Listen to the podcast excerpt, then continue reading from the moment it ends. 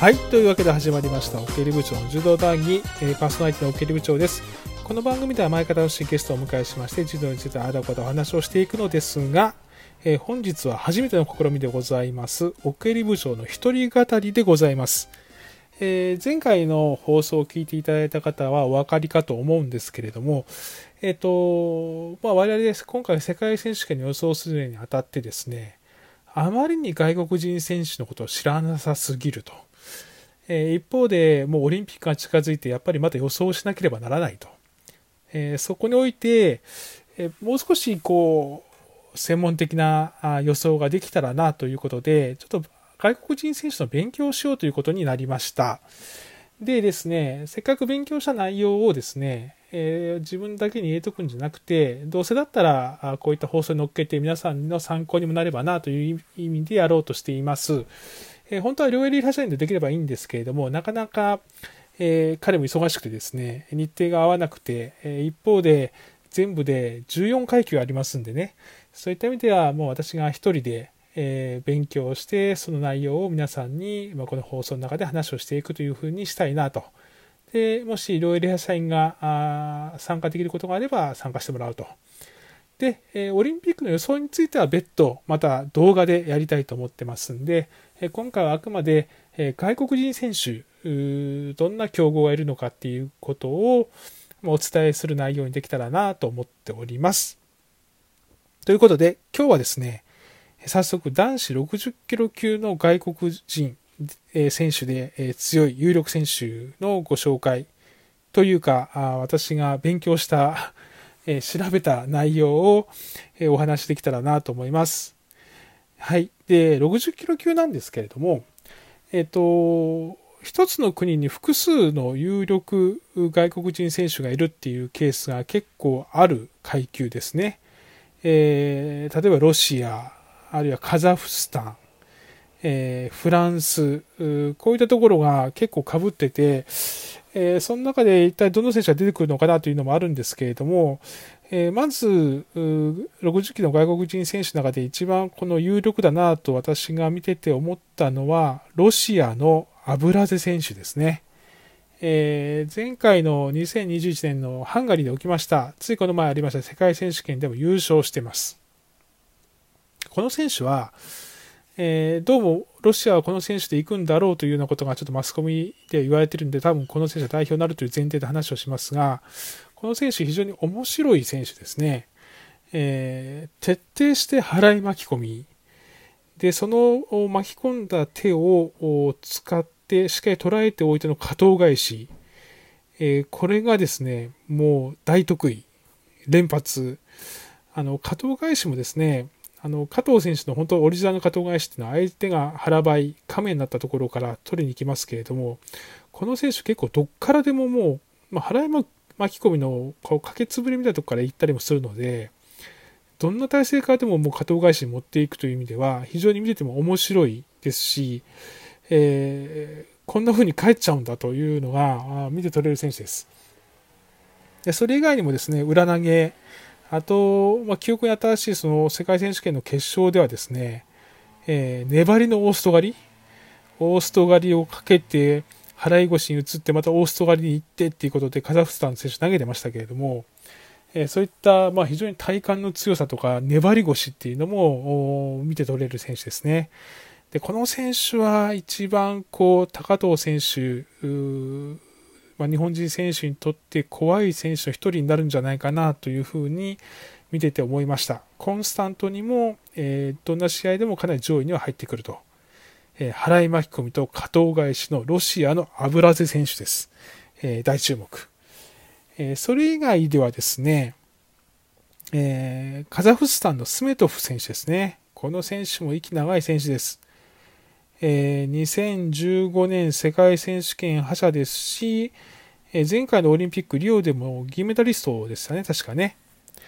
えグランドスラムタシケント、今年行われた試合では、長山選手に負けて2位でしたけれども、非常にオーソドックスな担ぎ技、内股できるオールマイティな選手ですし、最近寝技もですね、力入れてる感じです。比較的日本の選手とは相性いい感じはしますけれども、えかなりオーソドックスなので、えただ、ま非常に力の強さっていうのは伺い知れるなという感じがしますね。えー、スメトフ選手、カザフスタンの選手です。えそれ以外ではですね、ジョージアのですね、これ、難しいな、発音が。ルフミ・チフバミアニ選手。ルフミ・チフバニバミアニ選手。言えないな、これ。えー、この選手ですね、2019年の東京世界柔道の、えー、覇者です。で、今年はあのグランドスラム火山でも優勝してます。この選手はちょっと何が強いっていうのがちょっとこう、パッと言えないんですけど、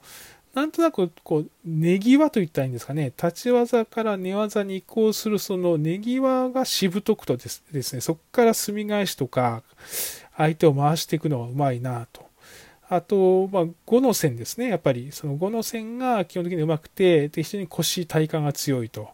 いうので、投げたかなとか、投げれなかったから潰れたかなっていうところから持っていくという意味からいけば、ちょっと日本人選手は苦手な感じのタイプかなというふうな感じがします。えー、ルフミ、チフバミ、アニ選手、言えた。うん。えー、この選手も強いですね。えー、と、続いてはですね、えー、スペインの、えー、フランシスコ・ガリーゴス選手。この選手ですね、2021年のヨーロッパ選手権で優勝してます。えー、世界選手権、前回世界選手権では3位。でこの選手はですね、やっぱ大内刈り、あと寝技の選手かなというふうに思ってて見てますが、この選手もそこまでトリッキーではない感じがします。ので、有力選手でオリンピックメダルに絡んできそうですけれども、えー、日本人選手の脅威にはなりにくいんじゃないかなと勝手に思ってます。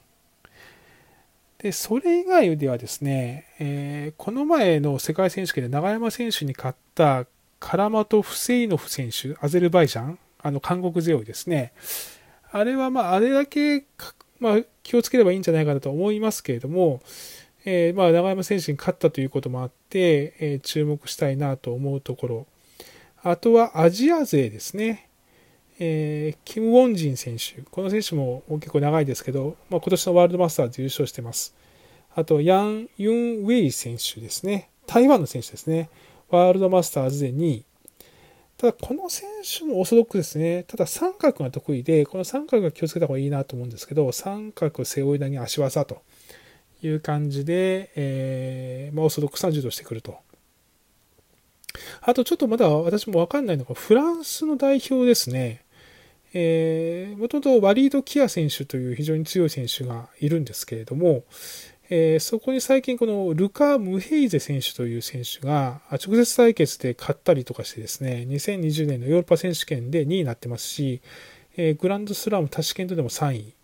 ただ、うんなんか不思議な組み手で結構襟持たずに背中というか脇の下を肩越しから持って結構かけつぶれが多くてあと捨て身技が多いですね。でまあ非常にパワーも強そうでちょっとやりづらさはあると思いますね。ただ組み手はそういった意味ではうるさくない感じはするので、えー、強いですしあのちょっと指導なんかも取られそうな、まあ、かけつぶれでやられるので、感じはしますけれども、いけるんじゃないかなと思います。今の流れだとこの選手が多分代表になるんじゃないかなと思いますが、ひょっとしたらキア選手も出てくるかもしれないという感じでしょうか。え、それ以外にも、いろいろ見たんですけど、なんとなく今を、えー、挙げた選手があ有力選手かなと思います。え、それではおさらい。えロシアのアブラゼ選手。カザフスタンのスメトフ選手、えー、ジョージアのルフミ・チフバミアニ選手、スペインのフランシスコ・ガリーゴス選手、アゼルバイジャンのカラマト・フセイノフ選手、韓国のキム・ウォンジン選手、台湾のヤン・ユンウェイ選手、あとフランスではルカ・ムヘイゼ選手。この辺り注目したいなとえー、もう一度こういろんな動画をですね、見返して、えー、60キロの動画の、えー、予想はしていきたいなと思います。まあ、アブラズ選手、一番怖いかなという感じですかね。はい。そんな感じです。というわけで、えーこんな感じでまたあ次回以降もやっていきたいと思いますので、もしよろしければお聴きください。えー、それでは今日も楽しくお話してきました。ありがとうございました。それまででございます。